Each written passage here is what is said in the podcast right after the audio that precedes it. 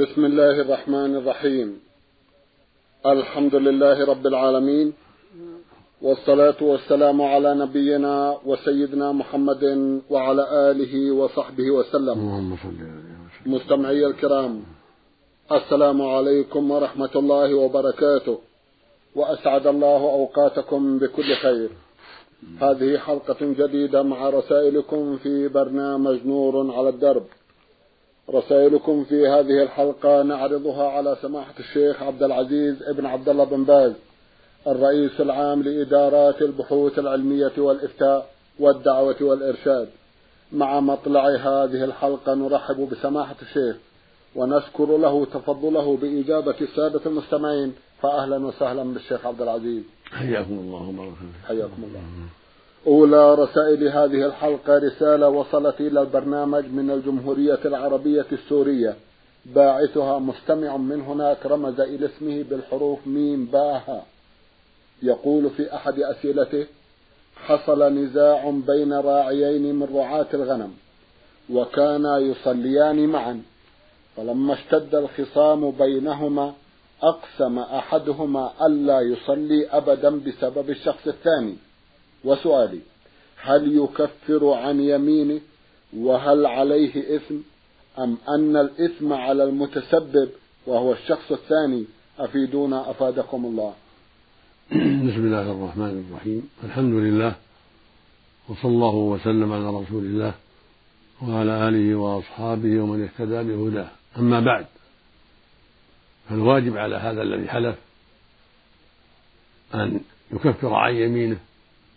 وأن يتوب إلى الله جل وعلا مما قاله فإن الصلاة عمود الإسلام ولا يجوز لمسلم أن يتركها بل يجب عليه يصليها حتى ولو كان في المرض يصلي على حسب حاله قاعدا إن عجز عن القيام أو على جنبه إن عجز عن القعود أو مستلقيا إن عجز عن الصلاة على جنبه كما جاءت في السنة عن رسول الله عليه الصلاة والسلام.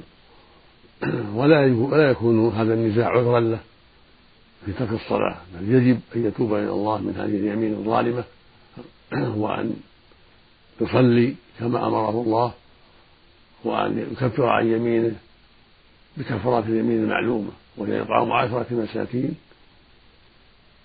أو كسوتهم أو عتق رغبة مؤمنة. فمن عجز عن ذلك صام ثلاثة أيام كما نص عليه المولى جل وعلا في كتابه الكريم في سورة المائدة. وعليه يصلي جماعة أيضا. سواء مع الراعي الذي معه أو مع غيره. وينبغي لهما الصلح فيما بينهما. وأن يصليا جميعا. وأن تستعيذ بالله من الشيطان الرجيم. وأن يدع النزاع. فهما راعيان يحتاجان إلى المصالحة والمؤانسة والتعاون. وهذه النزغة الشيطانية يجب عليهما التوبة إلى الله منها والحذر من أسباب الفرقة. وعليهما أن يتعاونا على البر والتقوى وأن يحذر نزغات الشيطان التي تسبب التهاجر والتقاطع والتشاحن بينهما نسأل الله للجميع الهداية. اللهم آمين جزاكم الله خيرا. يقول في أحد أسئلته أيضا أنا راعي غنم ومعظم وقتي أقضيه في الصحراء حيث يندر المطر صيفا ويشتد البرد شتاء وقد أحتاج إلى الغسل. فهل يصح لي التيمم مع وجود الماء الذي هو للشرب فقط؟ الله سبحانه يقول فلم تجدوا ماء فتيمموا صعيدا طيبا. الآية. فإذا كان الماء الذي لديك قليلا لا يكفي إلا للشرب وليس بقربك ماء تستطيع الذهاب إليه وتوضأ منه فلا حرج في التيمم.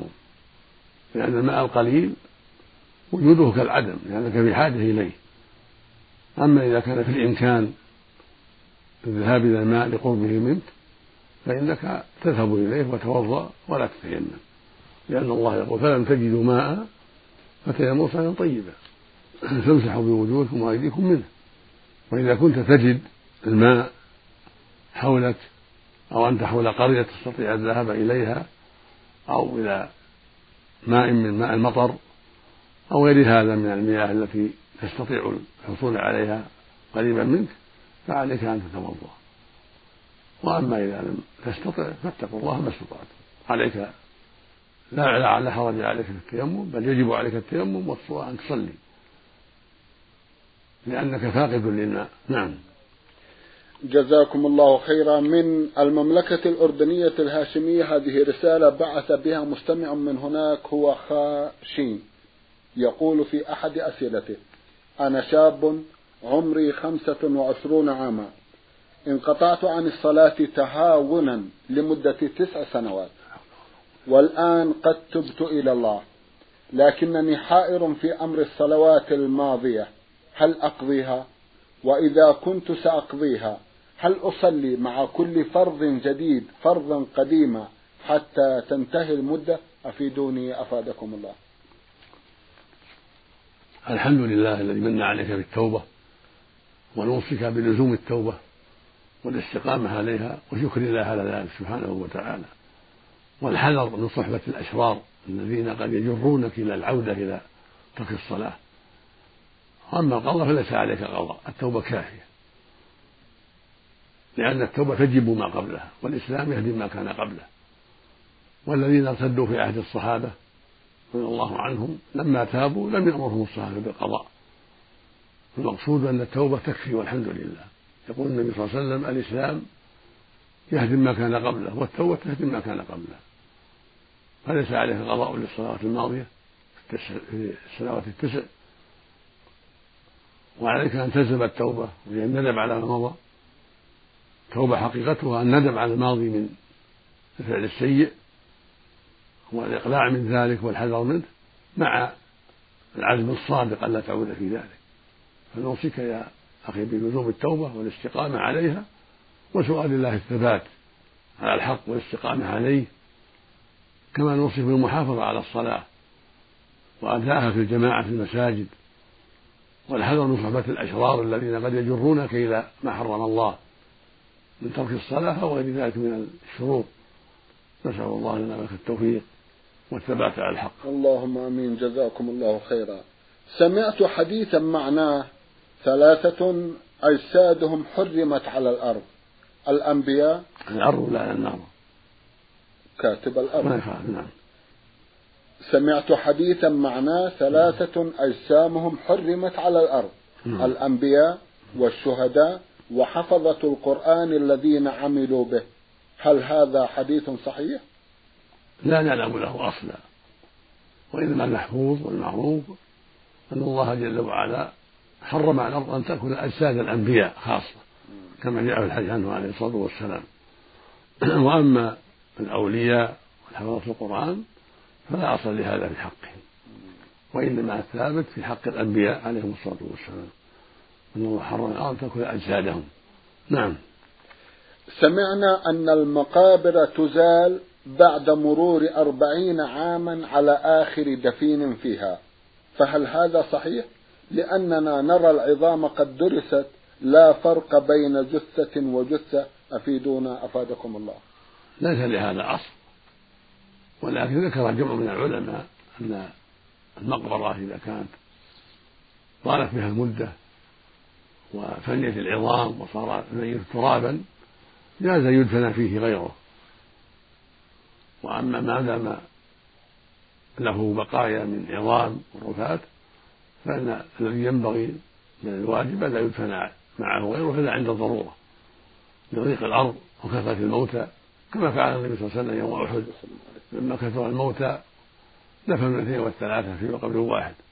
أما عند السعة فالواجب أن يكون كل واحد في قبر وألا يدفن عليه أحد حتى يبلى بكلية ولا يبقى له أثر لا عظم ولا غيره. أما هذا الحديث الذي ذكرته أربعين هذا لا أصل له. نعم. جزاكم الله خيرا. هل يجوز تشميت النصراني إذا عطس؟ لأنه يبادلنا ذلك. نعم يقال يهديكم الله. كان اليهود يتعاطسون عند النبي صلى الله عليه وسلم ويقول له إذا عطسوا وحمد الله يقول يهديكم الله. أما المسلم فيقال يرحمك الله. وهو يقول يهديكم الله ويصلح بالكم. أما إذا عطس الكافر من يهود أو نصارى أو غيرهم وحمد الله سمعت يحمد الله تقول له يهديك الله. طيب. كما فعله النبي مع اليهود عليه الصلاة والسلام. جزاكم الله خيرا. هل يظهر الجن لبعض الناس ويعقد صداقات معهم؟ وهل الجن هو الشيطان؟ قد يظهر الجن لبعض الناس. والجن ثقل مستقل غير الإنس. والمشهور عند العلماء أنه أولى بالشيطان. كما أن آدم أولاد الإنس فالشيطان الذي هو الجان الذي امتنع من سجود آدم هو أبو الجن. فمؤمنهم طيب وكافرهم مثل كافر الإنس خبيث. فيهم الفاسق وفيهم الكافر وفيهم المؤمن الطيب وفيهم العاصي فهم أقسام مثل الإنس. قد يتصل بعض الناس بهم قد يكلمهم ويكلمونه قد يراهم بعض الناس لكن الأغلب أنهم لا يرون كما قال جل وعلا إنه, إنه يراكم هو قبيله من حيث لا ترونهم. يعني يروننا من حيث لا نراهم. ويسمعنا أن لا نراهم قد نراهم. لكن من حيث لا نراهم قد يروننا في جهات يروننا فيها ولا نراهم فيها. لكن الجن قد يبدو لبعض الناس في الصحراء وفي البيوت. قد يخاطب. قد حدثنا جماعة من العلماء. عن وقائع كثيرة من هذا. فإن بعض الجن حضروا مجالس العلم وسألوا عن بعض العلم. وإن كانوا لا يرون. وبعض الناس قد يراهم يتمثلون في الصحراء وفي غير الصحراء لكن لا تجوز عبادتهم من دون الله ولا الاستغاثة بهم ولا الاستعانة بهم على إضرار المسلمين ولا سؤالهم عن, عن, عن, عن علم الغيب. بل يجب أن يحذروا. أما دعوتهم إلى الله إذا عرفتهم وتعليمهم ما ينفعهم ونصيحتهم ووعظهم وتذكيرهم فلا بأس بذلك. أما الاستعانة بهم أو الاستغاثة بهم أو النذر لهم أو التقرب إليهم بالذبائح خوف شرهم كل هذا منكر. قال الله جل وعلا وأنه كان رجال من الإنس يعوذون برجال من الجن فزادوهم رهقا. زادوهم شرا وبلاء والآية فيها تفسيران. أحدهما زادوهم يعني الجن زادوا الإنس ذعرا وخوفا. فزاد الجن والإنس ذعرا وخوفا منهم. والمعنى الثاني زادوهم رهقا زاد الإنس الجن رهقا يعني طغيانا وكفرا وعدوانا عليهم لأنهم رأوا لما رأوا يخافونهم تكبروا عليهم وزادوا في إيذائهم. وبكل حال فلا يجوز سؤالهم ولا الاستغاثة بهم ولا النذر لهم ولا نداؤهم في طلب حاجة أو شفاء مريض أو ما أشبه ذلك. لكن إذا كلمهم ينصحهم ويذكرهم ويدعوهم إلى الله ويعلمهم ما ينفعهم فلا حرج في ذلك كالإنس جزاكم الله خيرا. رسالة من المستمع سنهوري العوض محمد سوداني يعمل في اليمن يقول هل يؤثر الوسواس في صلاة المؤتم؟ المشروع للمؤمن سواء كان إماما أو مأموما أو منفردا أن يعتني بصلاته.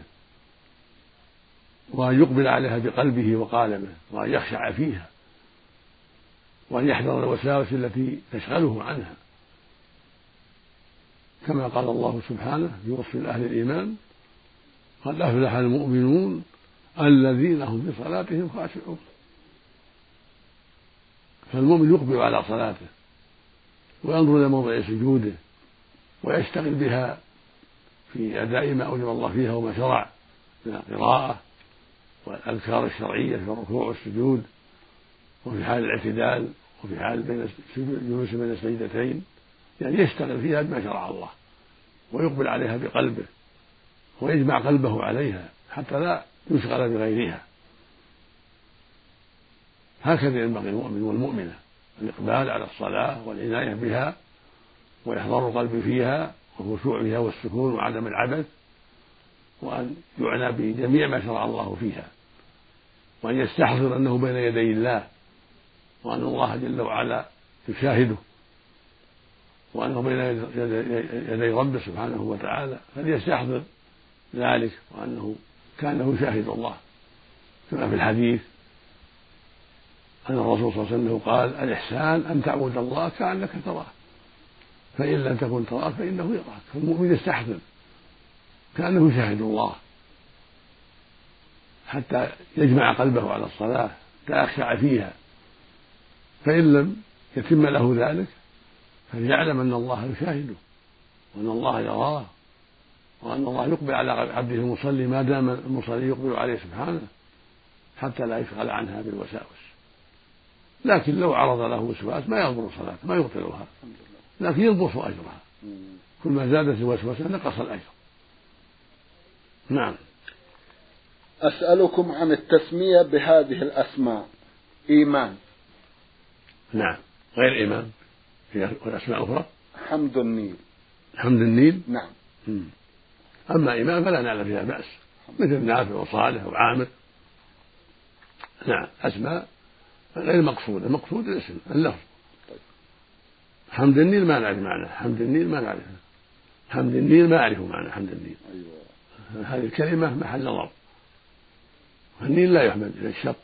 شط النيل النهر قصده النهر. نعم. حمد النيل ما له حمد خاص النيل. فلا ينبغي التسمية بهذا الاسم. نعم. ننتقل إلى رسالة أخرى وصلت إلى البرنامج من اليمن ناحية الزهرة وباعث الرسالة الأخ أحمد علي عمر. يقول أنا شاب أدرس في الثانوية ولدي أب وأم. ويوجد لديهم غنم ويوم العطلة وهو يوم الجمعة أذهب لرعي الغنم وذلك خارج إرادتي. فهل أرفض أمر أبي وأمي وأذهب إلى صلاة الجمعة أم أبقى مع الغنم؟ جزاكم الله خيرا. إذا كان والداك في حاجة إليك والغنم في حاجة إليك ما فيها من يرعاها فلا مانع من مساعدة والدك وبره. وأن تذهب للرعي ويكون عذرا لك ذلك في صلاة الظهر تصلي الظهر. إذا لم يكن هناك أحد يكفيك الرعي حتى تصلي الجمعة إذا كنت قريب من مساجد الجمعة. أما إن كنت بعيدا غنم بعيدة عن مساجد الجمعة لا تسمع النداء بعيدة فلا عليك إلا الظهر. وهذا من بر والديك. أما إن تيسر من يكفيك رعيها وقت الصلاة وأنت قريب من الجوانب تسمع الأذان صل الجمعة وارجع إليها. إذا وجدت من يكفيك من نساء ثقات أو إنسان آخر يقوم مقامك ليس عليه جمعة كالمريض ونحوه فلا بأس بذلك. أو صبي صغير ما عليه جمعة تثق في رعايتها فلا بأس. يلزمك أن تصلي الجمعة. إذا كنت قريب تسمع النداء. أما إذا كنت بعيدا فلا جمعة عليك. تصلي الظهر والحمد لله.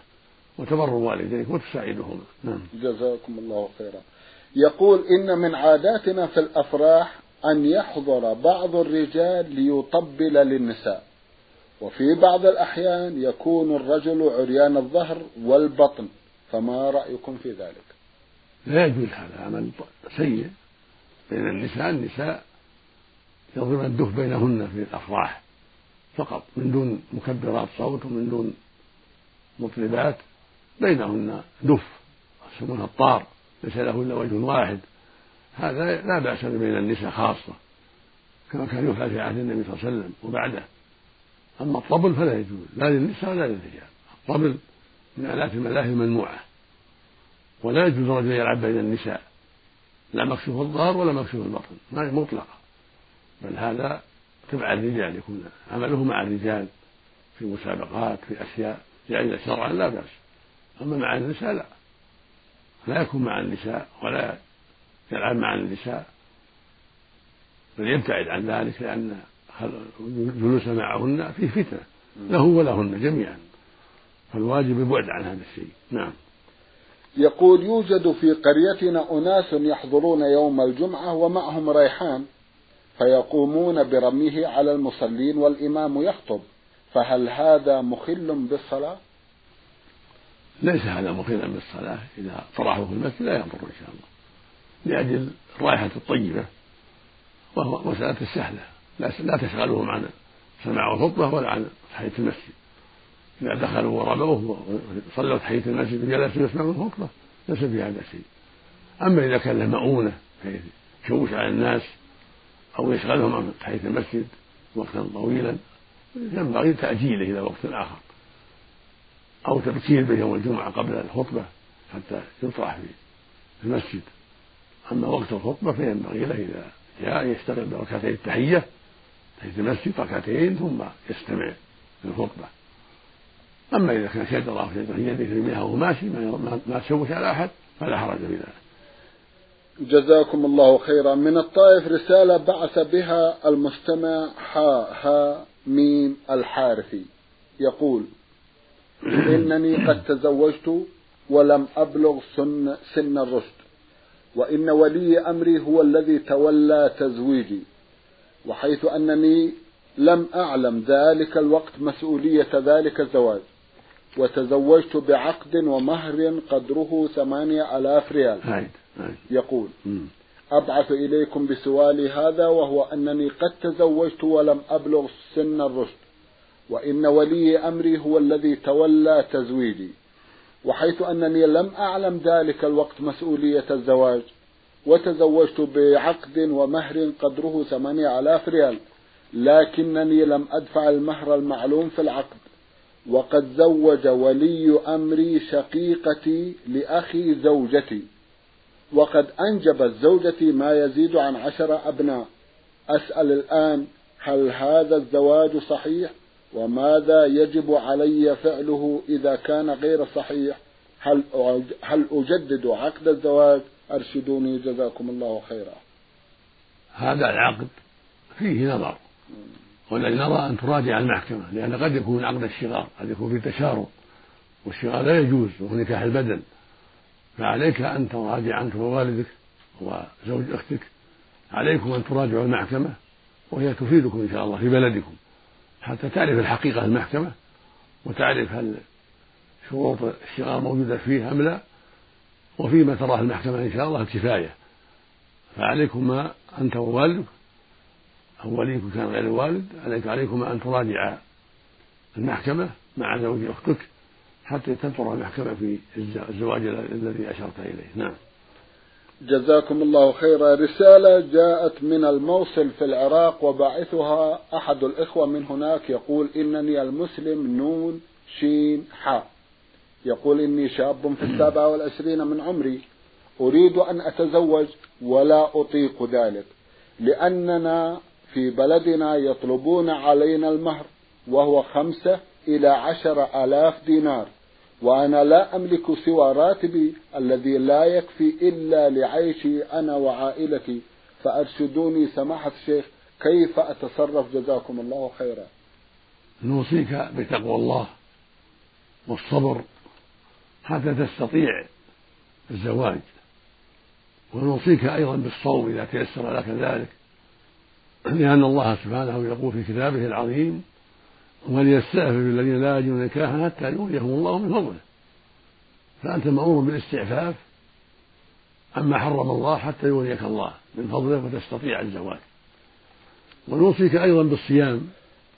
يقول النبي صلى الله عليه وسلم يا معشر الشباب من استطاع منكم الباء فليتزوج فإنه أغض للبصر وأحصن للفرج. ومن لم يستطع فعليه بالصوم فإنه له وجع. فإذا كنت عاجزا عن النكاح فاتق الله واصبر واجتهد في البعد عن أسباب الفتنة وعن النظر إلى النساء أو مخالطة النساء حتى يسهل الله لك الزواج. وإن تيسر لك القرض من بعض إخوانك وأن تزوج فسوف يوفي الله عنك. اقترض من بعض إخوانك وتزوج وأبشر بالخير. الله يقول سبحانه وأنكحوا الأيام منكم والصالحين من عبادكم وإيمانكم إن يكونوا فقراء يغنيهم الله من فضله. ويقول النبي صلى الله عليه وسلم ثلاثة حق على الله عونهم. ذكر منهم المتزوج يريد العفاف ويقول صلى الله عليه وسلم من أخذ أموال الناس يريد أداءها أدى الله عنه. فأنت إذا أخذت ذلك تريد العفاف فأنت على خير والله جل وعلا يوفي عنك سبحانه وتعالى. فإذا تيسر لك من إخوانك الطيبين من يقرضك ما يعينك على الزواج ولو من جماعة هذا من كذا وهذا من كذا حتى تتزوج هذا مناسب وينبغي البدار به حرصا على العفة والسلامة. أما إذا لم يتيسر ذلك فاصبر وصابر واجتهد في جمع ما تيسر من النقود حتى تستطيع الزواج. يسر الله أمرك وأعانك على ما فيه عفتك وسلامتك. اللهم آمين. جزاكم الله خيرا. من دولة الكويت رسالة بعث بها مستمع من هناك هو حاء عين مصري. يقول أعمل طباخا لدى شركة أجنبية وأقوم بطهي لحم الخنزير رغم يقيني بحرمته علما بأني لا أذوقه ولا أقدمه للعمال المسلمين. هل, هل علي إثم من طبخه وتقديمه للأجانب؟ نعم نعم. ليس لك ذلك الله يقول سبحانه وتعاونوا على البر والتقوى. ولا تعاونوا على الإثم والعدوان وطبخ الخنزير وتقديمه للضيوف أو لمن استعملك في هذا الشيء منكر ومعاونة على منكر لأن الله حرم عليهم الخنزير كما حرم على المسلمين فليس لك أن تعينهم على ما حرم الله كما أنك ليس لك أن تعينهم على الشرك وعبادة عيسى عليه الصلاة والسلام وليس لك أن تعينهم على شرب الخمر ولا غير هذا من المعاصي. فهكذا طبخ الخنزير وتقديمه لهم أو للضيوف كله منكر. فالواجب عليك الحذر من ذلك والاستقالة والبعد عنهم. إذا كنت صادقا في إسلامك. نسأل الله لنا ولك الهداية. اللهم آمين. هل يجوز النداء على الأشياء المفقودة داخل المسجد؟ لا لا يجوز ذلك. يقول النبي صلى الله عليه وسلم من سمع رجلا ينشد ضاله في المسجد فليقول لا ردها الله عليه. ينشد يعني يطلب ضاله يقول من يعرف كذا من يدل على كذا ما يجوز هذا في المساجد. لم تبنى لهذا. ولكن يقف عند المسجد من خارج عند باب المسجد من خارج وينادي لا بأس. المقصود حاصل إذا وقف عند الباب من خارج ونادى كفى. أما من داخل المسجد فلا يجوز. نعم. جزاكم الله خيرا. جرت العادة عندنا أنه إذا دخل أحدنا العمل قرأ الفاتحة بصوت عال. وإذا قمنا بصلح بين جماعة قرأنا الفاتحة للنبي صلى الله عليه وسلم. وإذا حضرنا عزاء بمتوفى نقول الفاتحة للمتوفى. هل هذا جائز أم أنه بدعة في دون جزاكم الله خيرا؟ هذا لا دليل عليه. بل هو بدعة. فالواجب تركه. أصلح الله حال الجميع. اللهم آمين. جزاكم الله خيرا. رسالة من المستمع والذي رمز إلى اسمه بأنه بعبد من عباد الرحمن من العراق. بعث برسالة يقول فيها والدي لم يبدأ الصلاة إلا في رمضان الماضي مع أنه في الخمسين من عمره ولم يصم في حياته شهرا من أشهر رمضان وحجته التي يحتج بها أنه لا يتحمل الجوع والعطش وقد نصحناه بأن حكمة الصوم في الجوع والصبر لكنه لم يقتنع كما أنه لا يزكي رغم نصحنا له ويقول بأنه يعطي بعض المحتاجين بين وقت وآخر وبينا له الفرق بين الزكاة والصدقة لكنه يصر على موقفه كما أنه يرتكب بعض الأعمال المحرمة. ونحن نسمع في هذا البرنامج مثل الحلف على السلعة عند بيعها. فهل أكلنا من ماله حلال أم أنه حرام علينا؟ علما بأننا صغار ولا نملك مصدرا للرزق إلا عن طريقه وهو لا يبخل علينا بشيء. أفيدونا جزاكم الله خيرا. الواجب على هذا الرجل التوبة إلى الله. والمبادرة إلى الصلاة والحمد لله الذي هداه وبدأ الصلاة في رمضان فعليه أن يستمر وأن يتوب إلى الله مما سلف والتوبة تجب ما قبلها. التوبة تجب ما قبلها. فلا صلاة عليه ولا صوم عليه ولا زكاة عليه عن عن الماضي لأنه في حال الماضي كافر بترك الصلاة. فإذا من الله عليه بالتوبة واستقام على الصلاة فعليه يزكي في المستقبل ويصوم رمضان في المستقبل. وعليكم أن تساعده على ذلك بالنصيحة والتوجيه والكلام الطيب. هو الأسلوب الحسن لا بالعنف والشدة.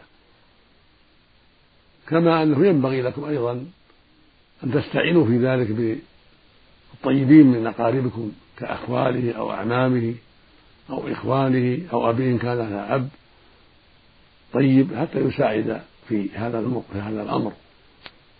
والله يقول جل وعلا وتعاونوا على البر والتقوى. ويقول سبحانه والعصر. إن الإنسان لفي خسر إلا الذين آمنوا وعملوا الصالحات وتواصوا بالحق وتواصوا بالصبر. وتوجيهه إلى الخير وتعليمه ونصيحته من التواصي بالحق. والرسول يقول عليه الصلاة والسلام الدين النصيحة. الدين النصيحة الدين النصيحة. قل لمن يا رسول قال لله ولكتابه ولرسوله ولأئمة المسلمين وعامتهم. وقال صلى الله عليه وسلم المؤمن مرآة أخيه المؤمن. ويقول عليه الصلاة والسلام لما بايع لما بايعه جرير يقول جرير رضي الله عنه بايعت جرير يقول جرير بن عبد الله البجلي بايعت النبي صلى الله عليه وسلم على إقام الصلاة وإيتاء الزكاة والنصح لكل مسلم. فأنتم له حق عليكم عظيم أن تنصحوه بالأسلوب الحسن والكلام الطيب والرفق وأن تلتمسوا من يساعدكم في ذلك من الأقارب والأصدقاء حتى يستمر في الصلاة إن شاء الله ويستقيم.